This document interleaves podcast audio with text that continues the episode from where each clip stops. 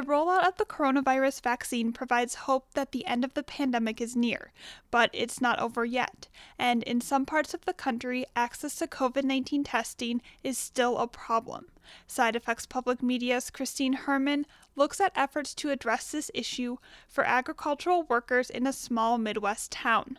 For more than a decade, 35 year old Sarai has been a farm worker. She spends much of the summer and fall cultivating corn and soybeans in the fields of central Illinois. She asked we not use her last name since she's undocumented.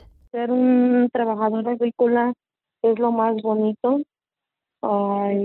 Sarai says being a farm worker is the most beautiful thing.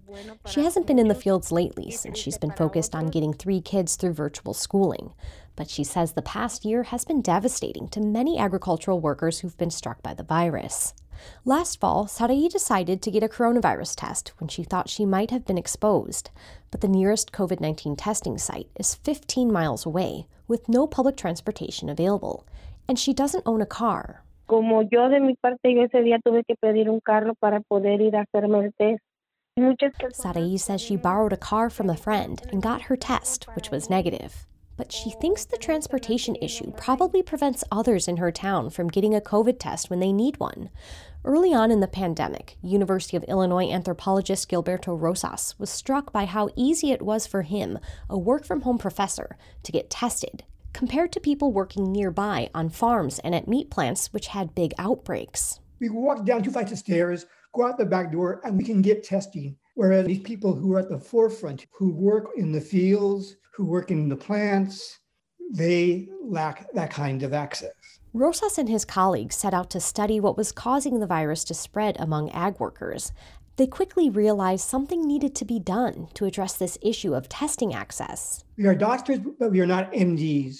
We are not MDs, we are not nurses. Not, and recognizing what we lacked, we began looking for community partners. They teamed up with local clinics and began hosting pop up COVID testing sites in the central Illinois town of Rantoul.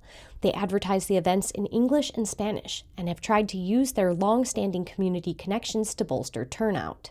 On a recent Monday afternoon, Rosas stood in a parking lot in the freezing cold, wearing head to toe protective gear, alongside clinic staff who screened people arriving for testing. ¿Y él tiene síntomas?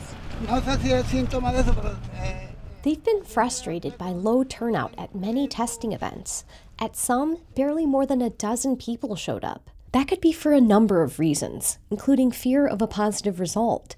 Missing out on two weeks of work could be financially devastating, says Diana Tellefson Torres, who leads the United Farm Workers Foundation based in California. We're talking about low wage workers.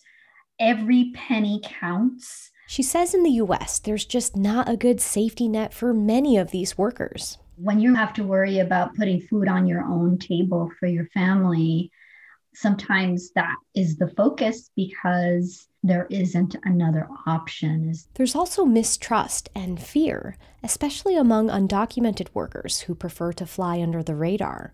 So, building trust is critically important, she says, not just to get people to show up for testing, but also for the vaccine. Torres says she's heard from farm workers who are eager to get it, but others have reservations.